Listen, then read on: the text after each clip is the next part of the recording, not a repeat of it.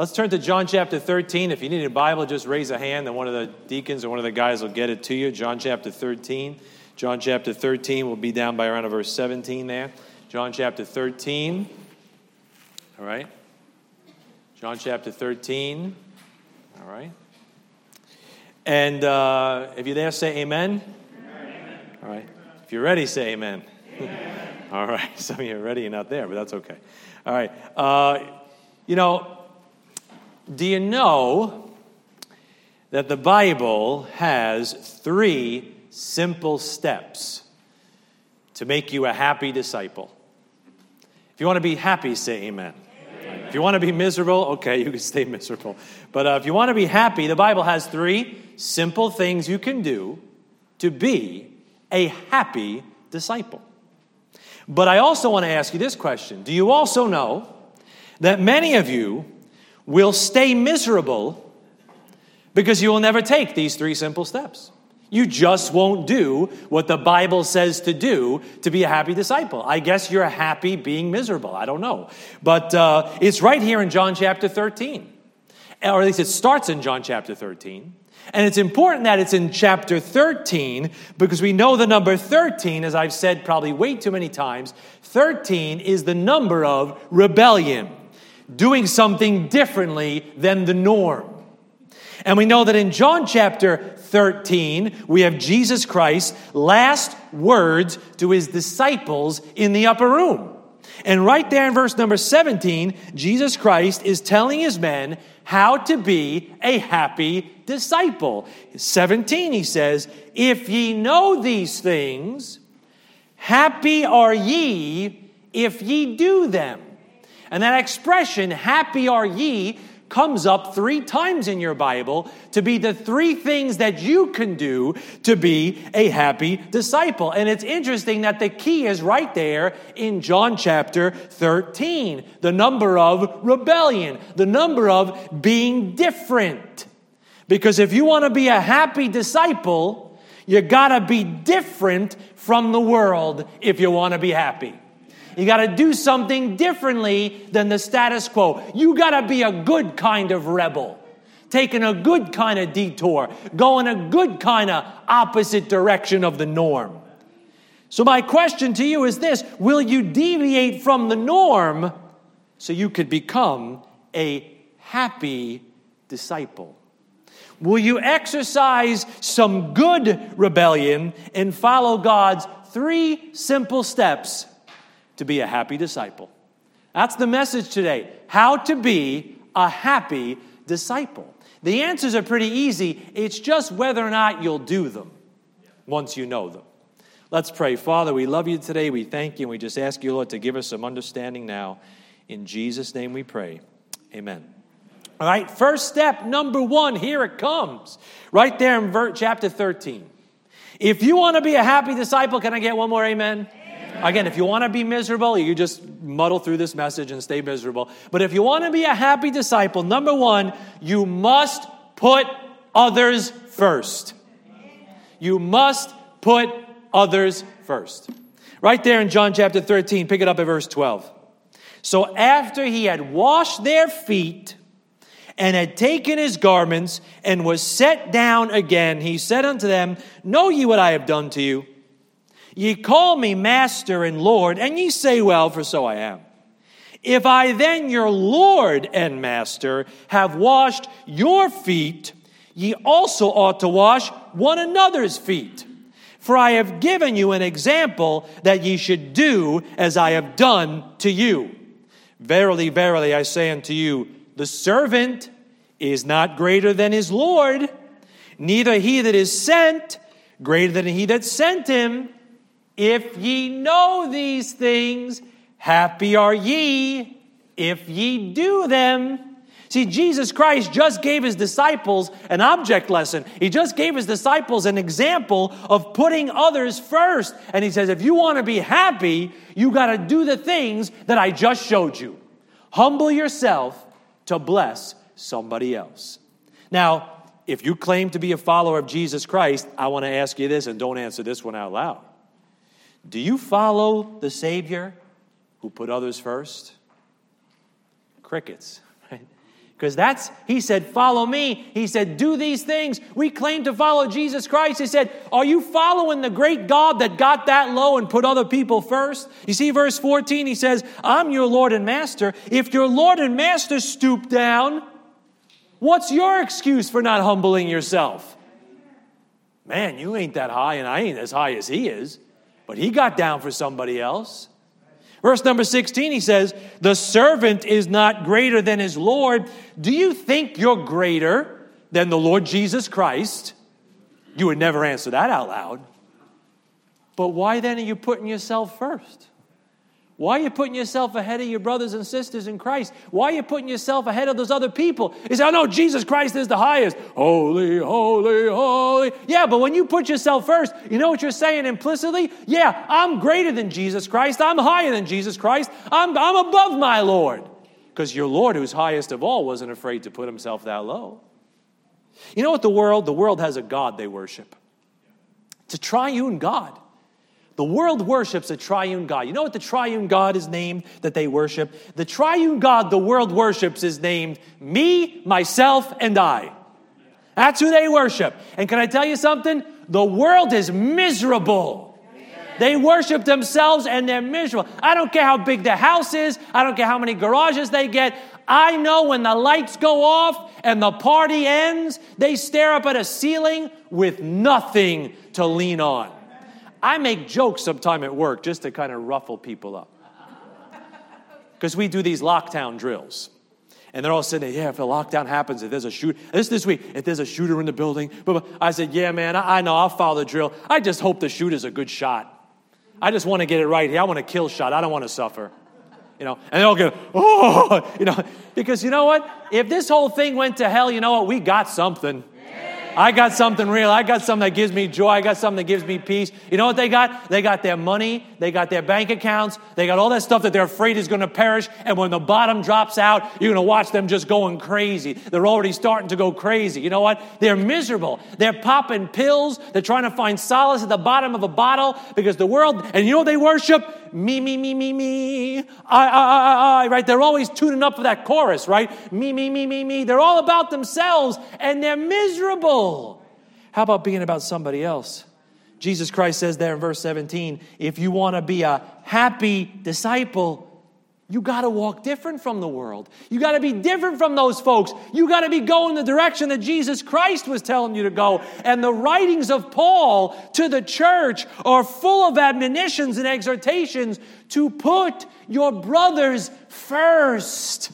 Let me just show you a few. Romans chapter 12. Romans chapter, I'm just going to show you a few. I'm just saying if you want to be happy. I said some of you won't do this because you're way too into yourself. But if you want to be happy, there's a way to do it. The Bible has a way to do it. Ready? Romans chapter 12, verse 10. Romans 12, 10. The Bible says, Be kindly affection. This is the great book of doctrine, doctrine, doctrine. And it talks about how to live also. Be kindly affectioned one to another with brotherly love in honor, preferring one another. Now, I know you love your brother. Amen. I don't think I get anybody. Say, I hate the brother. No, I know you love your brother. But my question is, do you prefer your brother? You might say, I like chocolate and I like vanilla. Which one do you want? Well, I prefer chocolate. I like chocolate over vanilla. I choose chocolate, right? You're preferring it. You might like both, but the one you choose, the one you put first, is the one you're really preferring. You may love your brethren here. You may like them. You may be kind to them. You may be gracious to them. But do you prefer them? Do you choose them? Do you put them ahead of yourself? Yikes. Crickets. Where's that turkey? Are we in a turkey farm on Thanksgiving Day, as Pastor Mel used to say? Because it's real quiet up in this place right now. It's real quiet. I think I'm stepping on some toes or something like that. You know what Paul said one time? Paul said, You know what? If meat make my brother to offend, I'll eat no meat while the world standeth, lest I make my brother to offend. Whoa! He had liberty to do whatever he wanted, eat whatever he wanted. He said, You know what? If eating that stuff that was offered to idols and was being sold in the markets, if that's going to cause a brother to stumble, I'm going vegan. That's what he's saying. I won't eat that meat ever again. I won't do that ever again. That's what Paul's saying. He says, My liberty ain't worth making another brother stumble. You know what that is? That's preferring one over another. That's putting the brother first. Hey man, if I dress this way, is this going to cause a brother to stumble? If I talk this way, is this going to cause a brother to stumble? If I go there and do these things, is that, yeah, you got liberty. I know you got your verses about your liberty. I know them better than you do. But do you put your brother first? Is it going to make a brother stumble? If somebody's going to fall and trip and get wounded in their walk, the Bible says you're not really preferring him over yourself. And you're not really going to be happy. Because the Bible says to be happy, you got to put others first. Go to 1 Corinthians chapter 10. Look at that. 1 Corinthians chapter 10, look at verse 24. Just another one on this one. I'll move on quickly because I could tell this is uh, a rough point. 1 Corinthians 10, verse 24. Here's another one.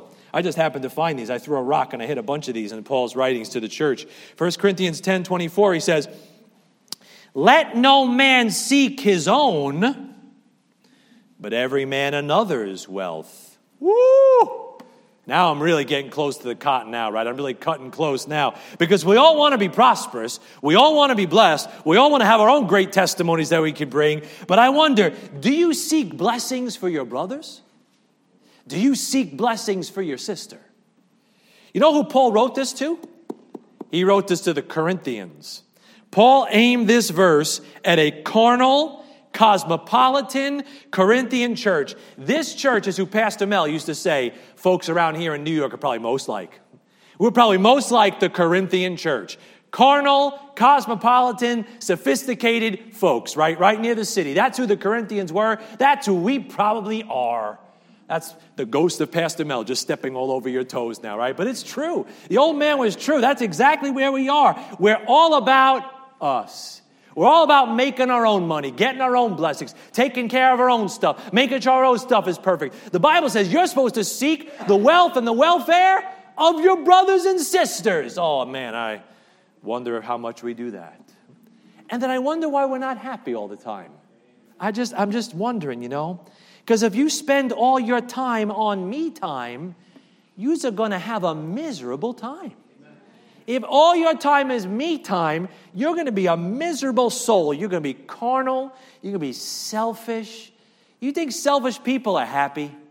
Oh, they might be loaded. They might have stuff. They might be blessed. They might be comfortable, but they're not happy. They're like Ebenezer Scrooge got all the money in the world, got all the stuff in the world, and they see somebody else blessed, they, bah humbug. Bah humbug.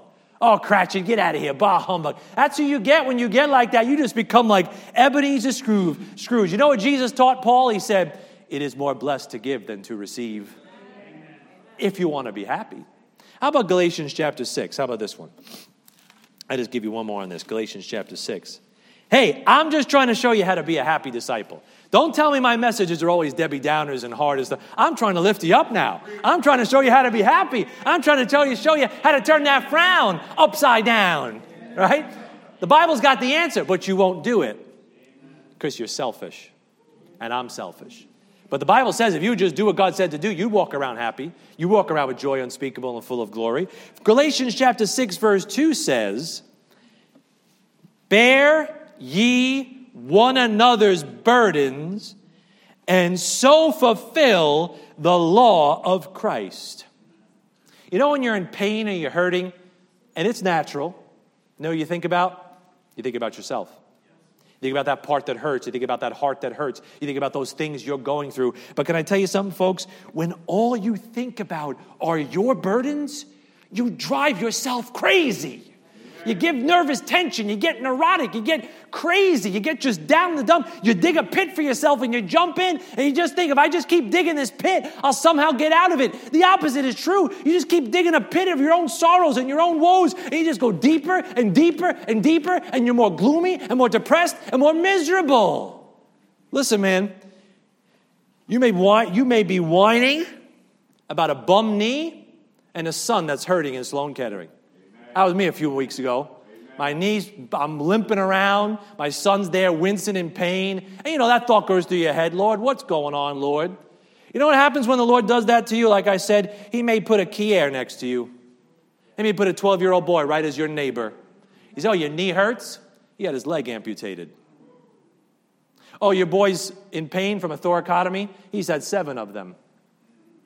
Oh, your son's doing well and he's in long term maintenance and all that stuff is out of his body. His mom is on her last leg. His mom is in her last resort. She's running out of options. He's had seven thoracotomies because he keeps getting tumors in his lungs because they can't get rid of all the cancer out of his body, and Sloan was their last resort. You see, it's all about that perspective. That was for me. The Lord did that for me. Just kind of stuck that right in my face to say, What are you whining about? What are you complaining about? Stop getting so obsessed about your problems and maybe think about how you could help or bless somebody else who's got some problems, maybe a lot bigger than yours. Listen, anybody burdened for a lost loved one? Anybody here? Amen. I am. You know, that could overwhelm you. Can I give you a little practical hint? If you're burdened for a lost loved one, you know what you need to do? Get burdened for my lost loved ones. Because God will do something. God will send somebody and God will take care of your lost loved ones that you can't reach if you get burdened for somebody else that you can reach. I've seen it so many times. All right, I'm gonna I'm gonna embarrass my buddy Eli. Right, Eli. Um, among many people I know, Eli will witness to anybody, anywhere, anytime, any place, and that's a good thing. That's not a, that's not a joke. That's that's a commendation. And uh, you know, you somebody's in the hospital, I'll go. Somebody's sick, let's go witness to him. Somebody, I'll go, I'll go, I'll go, I'll go, I'll go. You know, I've seen my brother back there, by the grace of God, be willing to go and witness to your lost loved ones and your friends and your neighbors. You know, a few years ago, what happened? Eli's been praying for his dad for many, many years. His dad over there in Israel, his dad Sam. Many, many, and he can't get there. He's got a wife, he's got a family over here. He can't just run across the pond to get over to Israel. But you know what he did do while he was here? He said, You know what? The people that are in my path, I'm going to go try to be a witness and a blessing to them. And do you know what God did a few years ago? God laid it on the heart of our pastor Mike Veach to get on a plane and go across the world to go speak to and witness to Eli's dad. And in time, you know what happened? Eli's dad got saved. And Sam is up there in heaven now. And Eli wasn't the one to lead him to Christ. It was somebody else. But what he did do while he was here is he tried to reach the people that he could reach. He got burdened for other people's burdens, and God took care of his burden.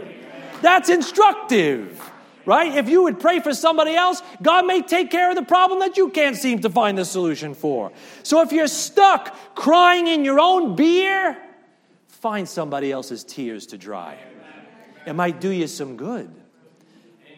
John chapter 15, verse 12. You know what Jesus Christ said in that upper room? He said, This is my commandment that ye love one another as I have loved you. You know what that is, folks? That is the law of Christ. See, what's the law of Christ? It's right there. It's the law, the commandment that Jesus Christ gave them in the upper room. And until you're loving each other the way Jesus Christ loved you, you're not following that law. How did he love you? He laid down his life for you. He went all the way for you. He stooped down there and put you first. He said, I want you to love each other like that. You say, if you would do that, then you'd be happy. If you would do that, then you'd, you'd be fulfilled. When you fulfill the law of Christ, you know what happens? you just feel the smile of God on your life. When you love people that way, you don't need any reward. You don't need any thank you. You don't need any be shout out during a message. You know what you're just blessed? You feel a smile of God in your life because for once in your rotten, selfish life, you're trying to do what Jesus Christ did and stand the way Jesus Christ stood and kneel down like Jesus Christ knelt. And that Spirit of Christ is just flowing right through you, flowing right through you. You know what that brings you? Joy. That brings you happiness. That just puts a smile on your face when you know the Lord is smiling on you. You know what we teach our Sunday school children, right? You want to have joy, you got to put Jesus first, J, others second, O, and yourself last, Y. That's how you spell joy.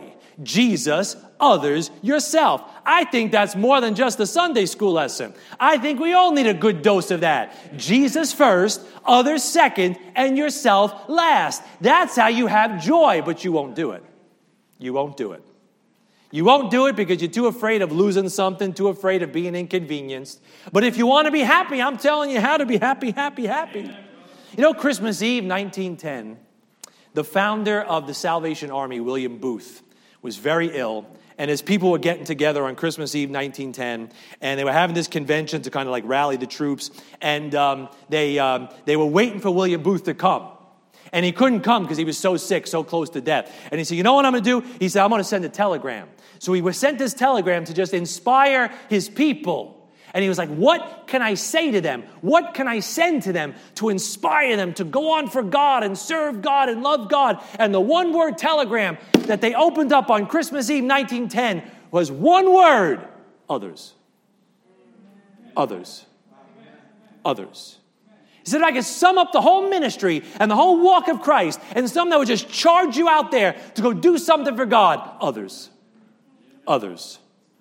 Others. Alexander Duff was a missionary to India in the 19th century. Listen to this verse, this, this, this saying. He said, I will lay my bones by the Ganges that India might know there is one who cares. Ganges is a river in India, right? Pretty famous one. He said, I will lay my bones upon the Ganges that these other people might know there's a God who cares. Because they'll never know that God cares unless they see how much you care. What's that saying? They won't know how much, they won't know about a God who cares until they see how much you care about them. Until they see you know that God and can demonstrate those things and actually put them first. That's why Jesus said, If ye know these things, happy are ye if ye do them. So I challenge you today, number one, will you put others first? Or will you keep worshiping me, myself, and I? That's number one. Step number one. Step number two is in 1 Peter. 1 Peter chapter 3. 1 Peter chapter 3. If you want to be happy, number one, you must put others first. You'll never be happy without doing that. 1 Peter 3. Number two, if you want to be happy and to be a happy disciple, you've got to suffer for righteousness' sake. 1 Peter chapter 3, verse 8. 1 Peter 3 8, the Bible says, Finally, be all of one mind, having compassion one of another. Love as brethren, be pitiful, be courteous not rendering evil for evil or railing for railing, but contrariwise blessing, knowing that ye are thereunto called that ye should inherit a blessing. For he that will love life and see good days, let him refrain his tongue from evil and his lips that they speak no guile. Let him eschew evil and do good. Let him seek peace and ensue it. For the eyes of the Lord are over the righteous, and his ears are open unto their prayers. Amen. But the face of the Lord is against them that do evil. And who is he that will harm you if ye be followers of that which is good? But and if ye suffer for righteousness' sake, happy are ye. And be not afraid of their terror, neither be troubled. The second step to being a happy disciple is to suffer for doing right. Right. Now, Bob Jones Sr. was a great preacher, and he said this He said, Do right do right, do right, till the stars fall, do right. You know what I think he meant? Let me interpret. Let me give the sense. I think he meant that if you're saved, you're supposed to do right. You're supposed to do right. Go to Ephesians chapter 2. Now, you don't do right to get saved, you do right because you are saved. Right? Ephesians chapter 2. Familiar verse here. Ephesians chapter 2. Simple. I told you they were simple steps. Put others first, do right. Okay? Look at, uh, what did I tell you? Ephesians chapter 2. Ephesians chapter 2. Look at verse 8. For by grace ye saved through faith, and that not of yourselves, it is the gift of God, not of works. We got that? Amen not of works, lest any man should boast. So you are saved by grace apart from works. You are saved as a gift apart from works. There's nothing you do to work your way to heaven. There's no work you could do to, un- to forgive your sins and undo the guilt that hangs over your soul. Christ's work had to save you. Christ said it is finished. There's no works to add. There's no works to take away. We got that? Say amen. amen. All right, I'm in the right auditorium. But, verse 10, for we are his workmanship created in Christ Jesus unto good works, which God hath before ordained that we, the saved, should walk in them. You were saved by grace without works, that you might live unto do unto good works. God saved you by his works so you could go do your own good works. You're supposed to do right, do right, do right till the stars fall. Do right. And until you do what you were saved to do, you will never be happy. Keep trying. You can keep trying and try to plug those other pieces into the puzzle, but if they don't fit, you're going to be miserable. You're going to be unfulfilled. You're going to be frustrated. You're going to be angry at me when I step on your toes because the answer is right there. Do right. Do right. God made you to do right. He said, I made you to walk upright. If you don't do right, something's going to bother you if you're saved. You can keep turning that alarm clock off, but it's going to nag at you. That Holy Spirit's going to haunt you because you were made to do good works. You were created to walk in good works. He told Titus, hey, keep reminding those people, Titus, that they were supposed to live by good works and maintain good works. These things are good and profitable unto men. Good works, beloved, good works doesn't always mean tracting. Coming, being gracious, bringing somebody a meal, giving somebody a phone call, praying for somebody, being a kind neighbor to somebody in church. Hey, there's lots of good works that you can do. But do right, do right, do right till the stars fall. Do right if you want to be happy. I got an Irish Terrier at home. That's my dog. That's my good friend, Copper, right? Don't mess with my dog, all right? I'll shoot you. All right, but anyway, I got my dog down. You know, my dog's an Irish Terrier. Rare breed. People look at an Irish what? An Irish this? An Irish. No, no, an Irish Terrier. It's an Irish Terrier. I never heard of that. I know. I'm telling you. I'm explaining it to you. Irish Terrier. And he's an active boy, right? He's almost four. He's an active boy. Irish Terriers were made to be active. They're farm dogs. They want to dig, they want to play, they need mental stimulation. You got to do something with them. If my copper, if he doesn't play around with me one day, if he doesn't get to run outside, if he doesn't do something that day, you know what he's going to do? He gets miserable. He comes over, barking at me at the table. He comes over, rubbing into me at the table. You know why? He's like, Dad, I got to move. I want to run around. Get that stupid piece of plastic. I'll chase it up and down 50 times. I was made to be active. Hey, folks, you know why you get miserable sometimes? You were made to do good works. You were made to serve God. You were made to bring glory to God. If you don't do what you were made to do, you're going to be turning that, you're going to be frowning. You're going to be upset. You're going to be frustrated. You're going to be going up to other people, like, like my dog, be barking at people. And I'm like, what? What happened? Why are you leaving church? What's the matter with you? It's because you're not serving God. It's because you're not doing what God made you to do. That's why you're getting upset with everybody around you. You were made to do good works. Go to Hebrews chapter 11. Hebrews chapter 11. Let me tell you about old man Moses. Hebrews chapter 11. Verse 24.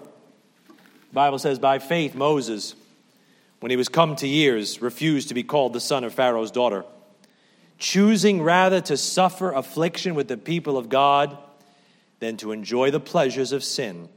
For a season, oh, I'm not going to lie. Sin brings you pleasure, but it's only for a season. It's only for a little while. I mean, the relationship's going to sour. The buzz is going to wear off. The toys are going to break. The money is going to fail. And then you're going to be left in the pig pen, feeding on husks and wondering, what am I doing here? What am I doing as a son of God, feeding on the husks around me till my strength is almost gone? Can I just throw this in there? If that's anybody here, I don't think it is, but if that ever becomes you, that is not suffering for righteousness' sake. That is suffering because of your own sin. That is suffering because you're stupid, right? That's a Bible word, I think, stupid, right? That's because you're stupid. You did something to yourself, you put something in yourself, you got in a relationship with somebody, you did something that was stupid and sinful, and now you're reaping the scars and the problems. That is not suffering for righteousness' sake. That is suffering for your own stupidity and my own stupidity. Amen? Now, verse 25. He says right there that Moses chose to suffer for doing right rather than just go with the ungodly flow. He could have gone with the ungodly flow. He was, he was like a, a princess's son, right? The Pharaoh's daughter, right? He could have been like, just all he had to do was just keep his mouth shut, go to Egyptian class, you know, go hang out to Egyptian things, you know, keep talking that Egyptian, keep going to eat with his Egyptian friends. He said, No, no, no, I, I want to go. I'm choosing to do right. I'm choosing to be with my people. I'm choosing to follow God. And it's not just Moses. Hey, you can stay quiet. Don't read your Bible. Don't go to church. Don't identify as a Christian. Don't let anybody know you're saved. Just, you know, go do the Egyptian things. Go say the worldly things. Go hang out with your worldly friends. You could do the same thing as Moses and not face any affliction. But the Bible says, all that will live godly in Christ Jesus shall suffer persecution. But I'm just telling you, if you choose to follow God, if you choose to, you know, follow Jesus Christ, if you choose to let your light so shine before men, somewhere, somehow, you're going to feel some heat. You'd be happy if you just went through the furnace with the Son of God. You wouldn't feel the flames, but you're too afraid. You won't listen. I told you, you can be happy today, disciple, but you just won't do it. You say, Oh, I can avoid it. I can get around it. No, you can't. Let me give you a little science lesson. The earth, if you're looking at it from the North Pole, if you're looking down, the earth rotates west to east. That's how the earth rotates, counterclockwise. You know which way God always moves? East to west. All the time. You walked in that tabernacle east to west. Jesus Christ is coming back east to west. You even watch the sun. It comes up in the east, it goes down in the west. Picture of the Son of God. It's always east to west. You know which way the gospel moved in the book of Acts? East to west. You know which way revivals went in church history? East to west. God is always going east to west, and the world is always going west to east. You know what that means? You can't follow God without going against the world. There is no neutral stance. If you just stand still, you're just turning with the world. You're just going against God if you just stand still. You got to make a choice to go against that current to follow God, and that's when you feel the friction. Because when you go against the grain, I got my buddy Andrew back there, he's a woodworker. You start sanding something against the grain, guess what? There's gonna be friction, and you're gonna feel some heat. But you know how you get through it? Verse 26. He said, esteeming the reproach of Christ greater riches than the treasures in Egypt, for he had respect unto the recompense of the reward. You say, how did Moses face all that? How did Moses go against the grain like that? How did Moses turn against the whole world of Egypt like that? He reckoned that whatever sufferings he had in this life were not worthy to be compared with the reward that God had for those people that chose to follow him. And you could be happy if you had the same perspective, but you don't trust God. And I don't trust God. We don't think that's real. We don't think the reward is real. We don't think the riches are real. We think this is all we get and all we got. Oh, we put some Jesus sprinkles on our worldly Sunday. But if you really thought that the main course was what God had waiting for you, you would do the things God said to do. Oh man, they can laugh at me. They can mock me. Who cares? I got me a truckload of treasure waiting for me in heaven. That's what Moses said. I'm not going to go with these Egyptians. I'm going to, I'm a Hebrew. I'm going to go with the Hebrews because God, that, that Jehovah's got a promised land waiting for us. Go to Acts chapter 5. You see, we don't believe God. We don't trust God enough to do what God said to do to be happy. Let me show you some guys that did believe God. Acts chapter 5. Acts chapter, I'm, I'm, just telling you how to be happy. How to be a happy disciple.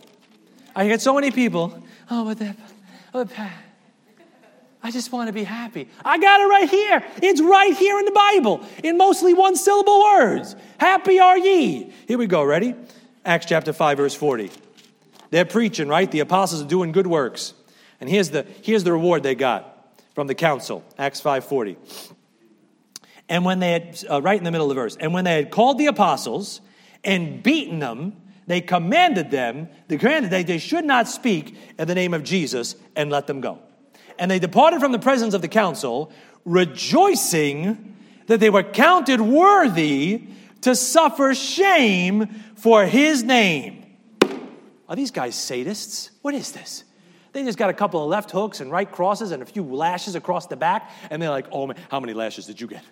Did they hit you? They hit me. They, they threatened you. Did they threaten me? Oh, this is great. This is amazing. This is fantastic. We're suffering.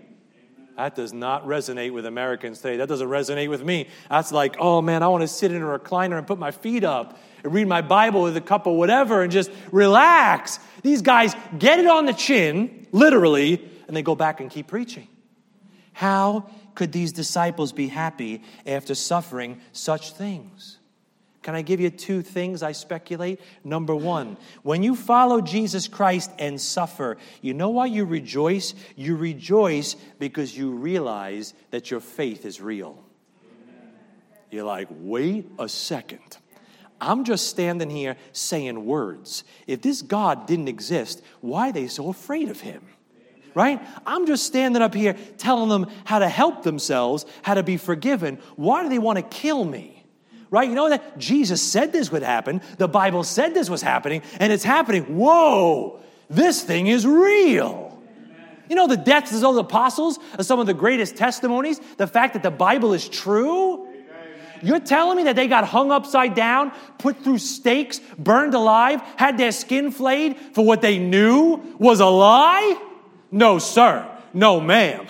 You ain't bringing hot pliers to my skin and ripping the flesh off my arms if I think what I'm saying is just a fairy tale. You ain't crucifying me upside down or getting four horses and whipping them in the butt and having me torn apart by limb by limb if I think what I'm doing is worshiping the flying spaghetti monster. Oh no, I'm sorry. They knew somebody, they saw somebody, they're a testimony that your Bible and your gospel is the truth. Because they died for what they knew is the truth horrible, horrible deaths for what they knew was the truth. And when they saw it coming, they said, Oh man, it's real. It's real. It's real. Listen, man, in the last summer, in the God Bless America, a preacher in Seattle, a street preacher, was attacked and arrested for simply reading his Bible out loud in a public park. You say, oh, he read the. No, he didn't read rough stuff. He read Pauline epistles, gospel things, things that you and I might read to each other on a Sunday morning. He read it outside. They were tearing the pages out of his Bible, kicking him, cursing him, screaming about his fairy God that he believed in. He got arrested. The cops arrested him and not the folks that were beating up the Bible. In God Bless America, right? In uh, December, you might have heard this, this made the news a little bit if you watch the right channels. In December, a woman in the UK was arrested for silently praying outside within, you know, a certain proximity to an abortion clinic. She was silently praying, and the cop said, Are you praying? She said, Maybe. And they arrested her. Thought crimes now. Isn't that pretty wild? You say, How could criminals be going free while God's people are persecuted worldwide? Isn't that crazy? I mean, Jesus Christ, the Bible says, didn't quench smoking flax and didn't break a bruised reed. He was the kindest, gentlest, meekest, most wonderful man the world had ever seen. And that bloodthirsty crowd said, Crucify him! Crucify him! You know what? That's a testimony that the world is evil and God's word is true. And when you feel just a little bit of that, you know what? That should be a reminder that this thing is real and the world is evil and they're against God. That gives you reason to be happy. Like, I have not followed cunningly devised fables. I'm not worshiping the flying spaghetti monster because I'm sure nobody else has had it. But I'm sure you've had those moments where you sit around going, Is this real? Am I really saved? Is heaven really coming for me? I'm sure it's happened to you because it's happened to me. Those moments, you know what? A little persecution little people mocking you for your faith, guess what? It'll wake you up. You know what else will happen when you suffer for righteousness' sake? You remember you're going to be rewarded.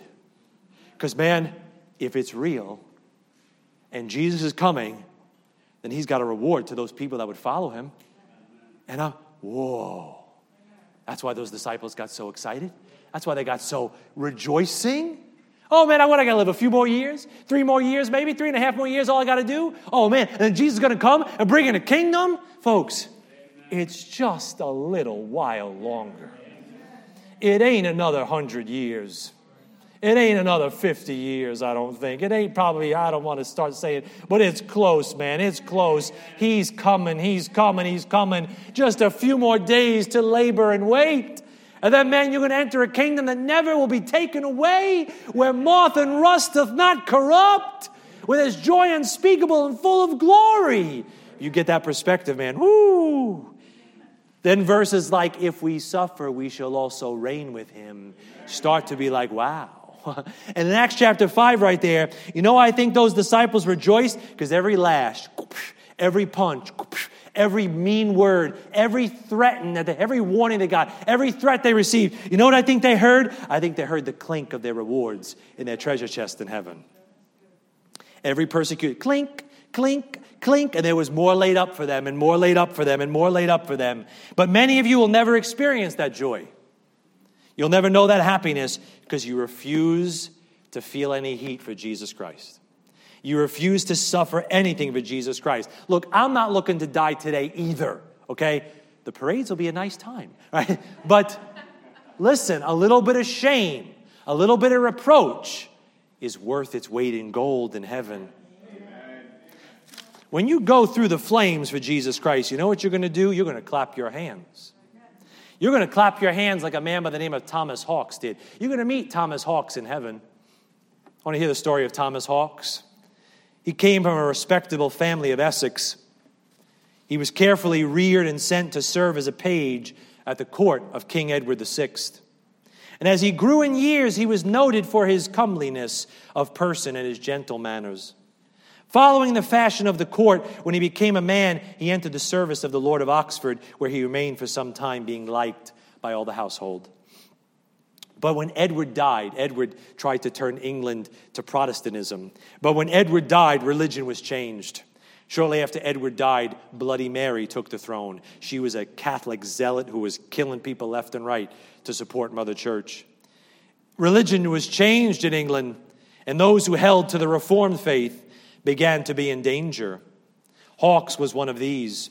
So rather than change his faith, he decided to leave his place and go back to his own home. Didn't want any trouble, just want to go live out the country. He had married while at Oxford, and soon after coming home, a son was born to him. As he did not want to have the child baptized by a Romish priest, amen, brother, he put off the baptism for three weeks.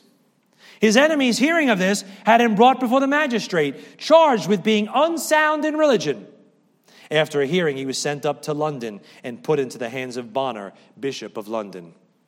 When Hawkes was brought before the bishop, he was asked why he kept the child unbaptized so long. To this, the prisoner replied that he believed he was doing better for the child than by taking it to a priest. Amen, brother. After a good deal of argument, the bishop asked him if he would have his child baptized according to the form set forth in the service book of Edward VI. He was tricking him. He said, Oh, you want to follow Edward VI religion? You want to be one of those Protestants like those guys? To this, Hawkes replied that it was the very thing he desired from his soul.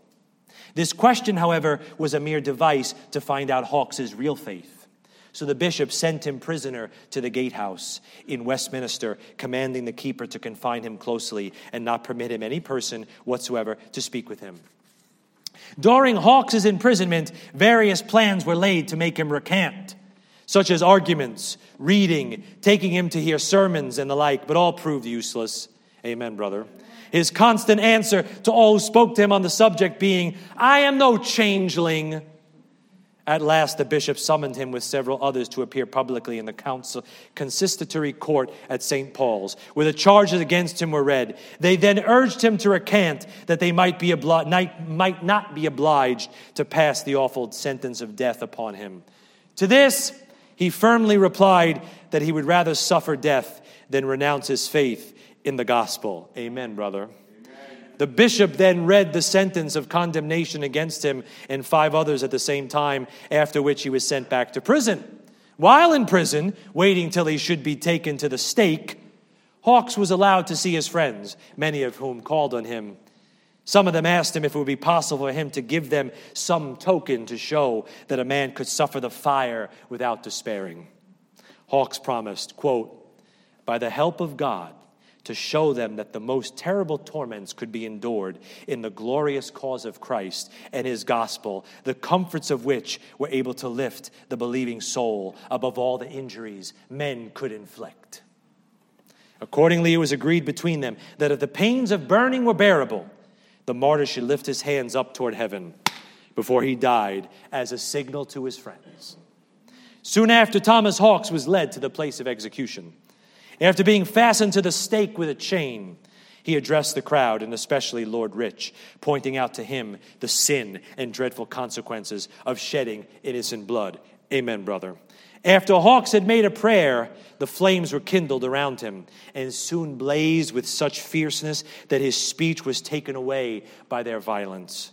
His frame shrunk, and the people thought him dead. When suddenly, the martyr, mindful of the promise he had made to his friends, held up his hands high above his head, and as if in an ecstasy of joy, clapped them thrice together.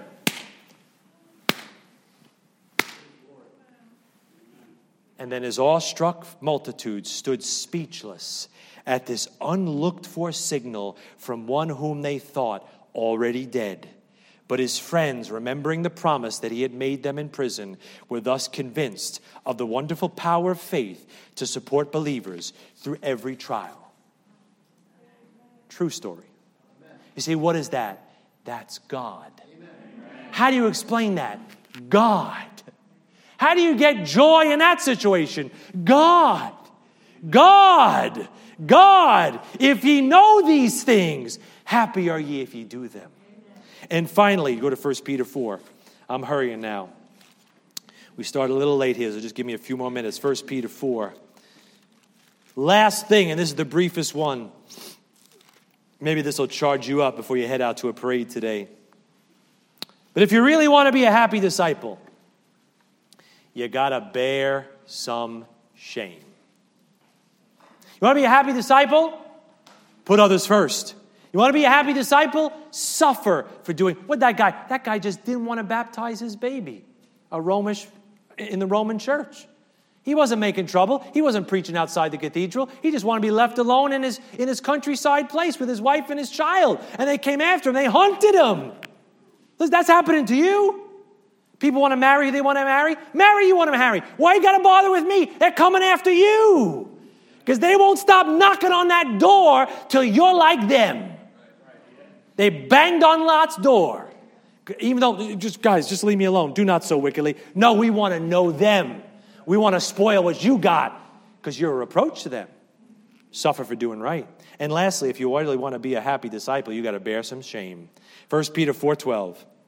Beloved, think it not strange concerning the fiery trial which is to try you as though some strange thing happened unto you, but rejoice inasmuch as you are partakers of Christ's sufferings that when his glory shall be revealed, ye may be glad also with exceeding joy, if ye be reproached for the name of Christ. Happy are ye. For the Spirit of glory and of God resteth upon you. On their part he is evil spoken of, but on your part he is glorified. Peter was in that upper room with Jesus Christ. And it's Peter who writes this as exhortation to bear the shame of Jesus Christ. He says, You want to be happy? Bear reproach. You know what that is? Criticism, embarrassment, censure, dishonor, scorn, disgrace. You know what Christians do and make themselves miserable? We drive ourselves crazy trying to avoid the reproach trying to mitigate the reproach, trying to, like, you know, just contain the reproach that God said is part of the natural Christian life. We get fretting, thinking about, what my friends think? What will my job think? What will my neighbors think? What will my family think? What will this one think? What will my spouse think? What will my boyfriend think? What will my girlfriend think? What will this one think? You know what we do? We get ourselves all worked up and all nervous. But how can you ever be happy if you hide who you really are? Right? They say people that are hiding who they really are suffer from very high rates of depression. I'm told that. That means if you're a Christian hiding who you really are, you're going to be depressed. You're going to be down. You're going to be frustrated. Your soul's going to be vexed. Your insides are going to be like a knot. Just let your light so shine. Let the chips just fall where they may. Bear the reproach. It's liberating. I'm not great at it. I don't like being made fun of either. I don't like stuff getting thrown at me either. I don't like being ostracized either. But that's the natural Christian life. Go to John chapter 18. I just got two stops left. John chapter 18. You know, why did Peter try to resist that? You know, Peter resisted that in the garden. John chapter 8, 18, verse 10. They're there to arrest Jesus Christ. You know the story. In John 18, 10, the Bible says, Then Simon Peter, having a sword, drew it and smote the high priest's servant and cut off his right ear. The servant's name was Malchus. Then said Jesus unto Peter, Put up thy sword into the sheath. The cup which my Father hath given me, shall I not drink it?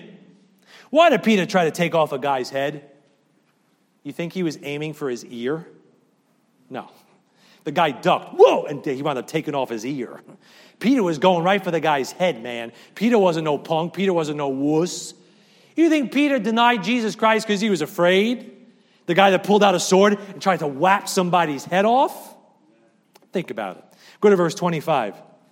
And Simon Peter, that was a little later, right? Here comes the denial. And Simon Peter stood and warned himself. They said therefore unto him, Art thou also one of his disciples? He denied it and said, I am not.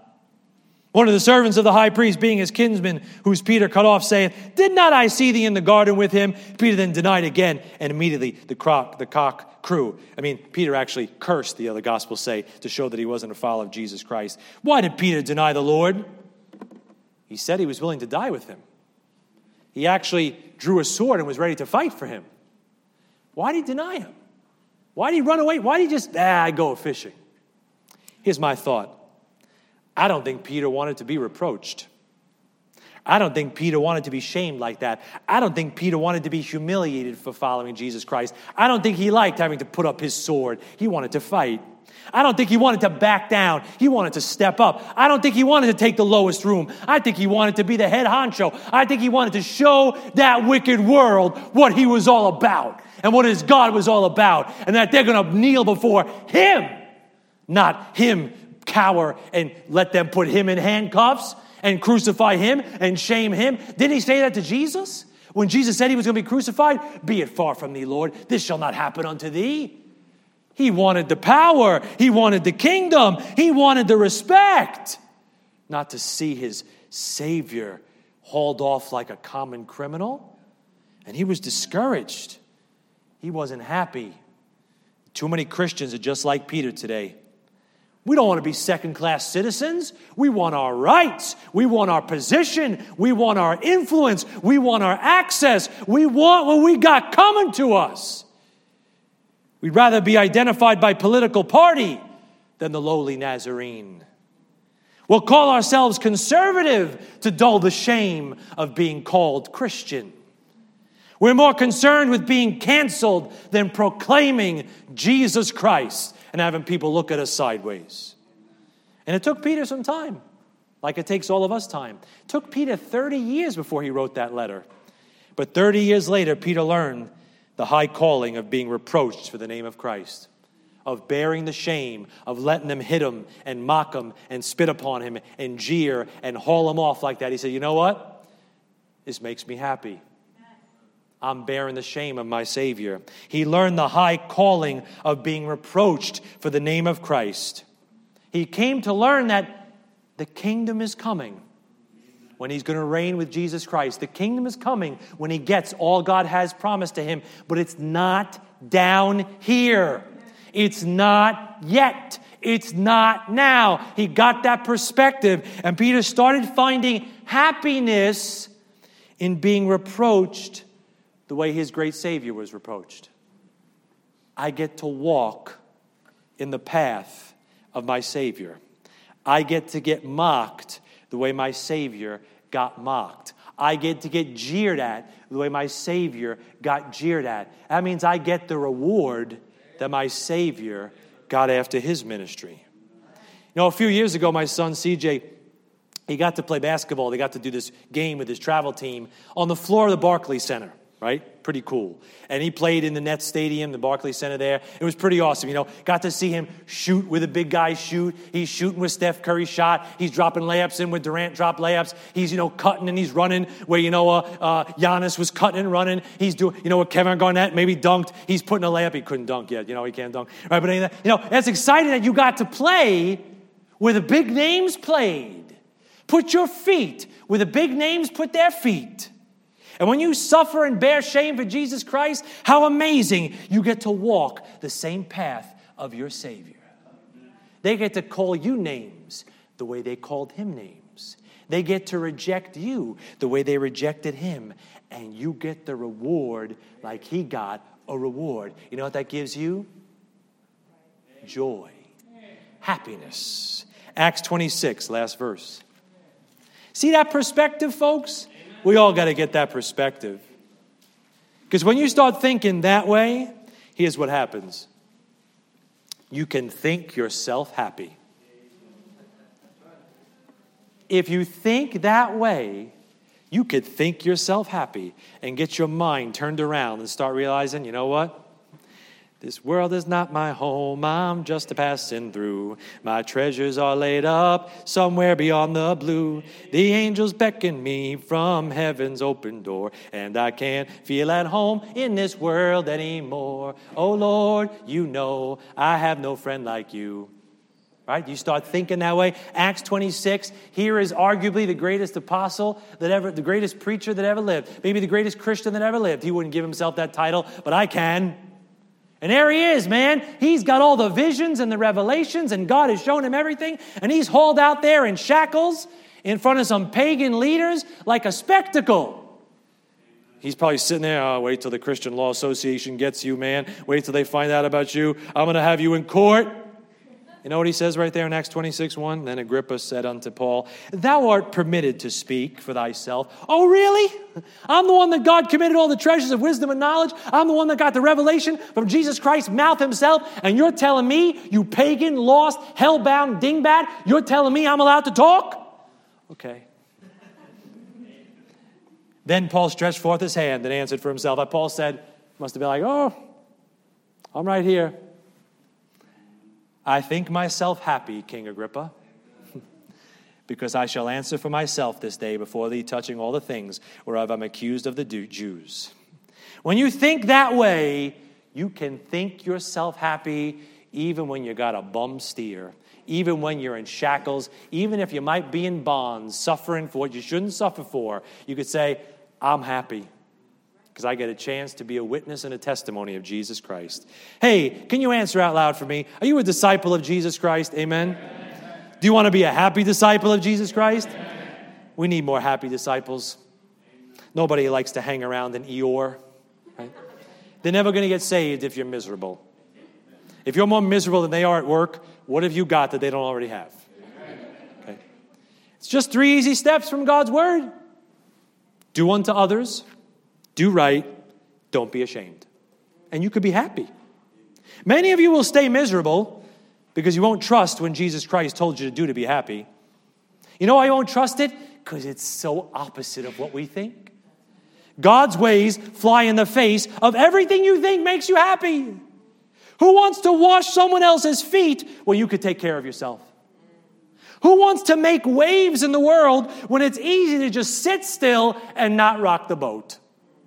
Who wants to experience shame when the world promises you and showers popularity upon you? But Jesus said, If ye know these things, happy are ye if you do them. They're not natural things. They're not normal things. They're supernatural things he's asking you to do. And if you'll do some supernatural things and rebel against the norm, you could be a happy disciple. So, will you be a good rebel? And do things differently to become the happy disciple God wants you to be. Let's bow our heads. Let's pray. Father,